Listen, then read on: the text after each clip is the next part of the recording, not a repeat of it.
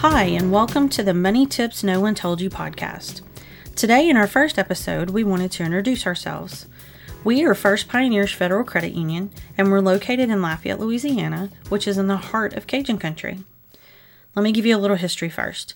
First Pioneers was chartered in 1949 by employees of AT&T with the goal of providing the financial well-being of its members, with savings and loans being the primary services at the time.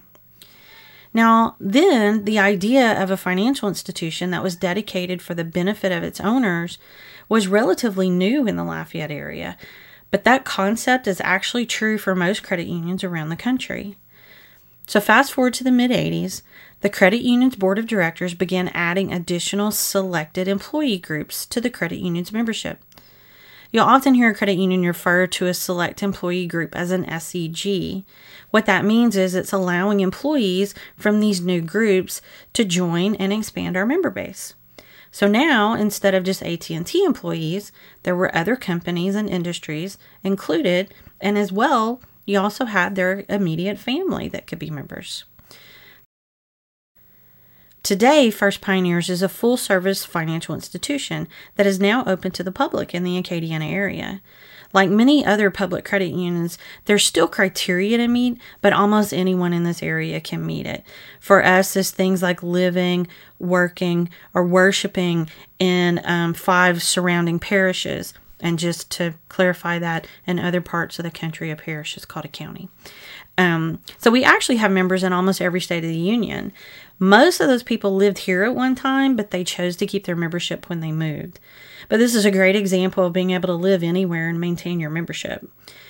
So, why did we start this podcast? Well, it's actually pretty simple. It's part of our outreach efforts to help educate people on financial topics that they need to know. The motto of credit unions is people helping people, and that's what we do for our members and even beyond. At First Pioneers, our mission is our commitment to caring for members' financial needs with heart, which is why we chose Valentine's Day for our first episode. We're here to walk with you through every step of your financial journey. I had a boss once that used to say, I don't know what I don't know. And when it comes to money and handling money, there are so many things that people just don't know. So, you know, no one taught them. Um, schools weren't doing it anymore. Parents are busy, or, or sometimes they don't know either. But often, when you ask people what's the most important thing to them, the answers you get are things like family, health, or money. I mean, we can't live without money, right? It's vital to our lives. So, sometimes what you don't know can be basics, or sometimes it can be more advanced. How often do you find yourself stuck even trying to figure out how to ask the question because you don't even know where to start?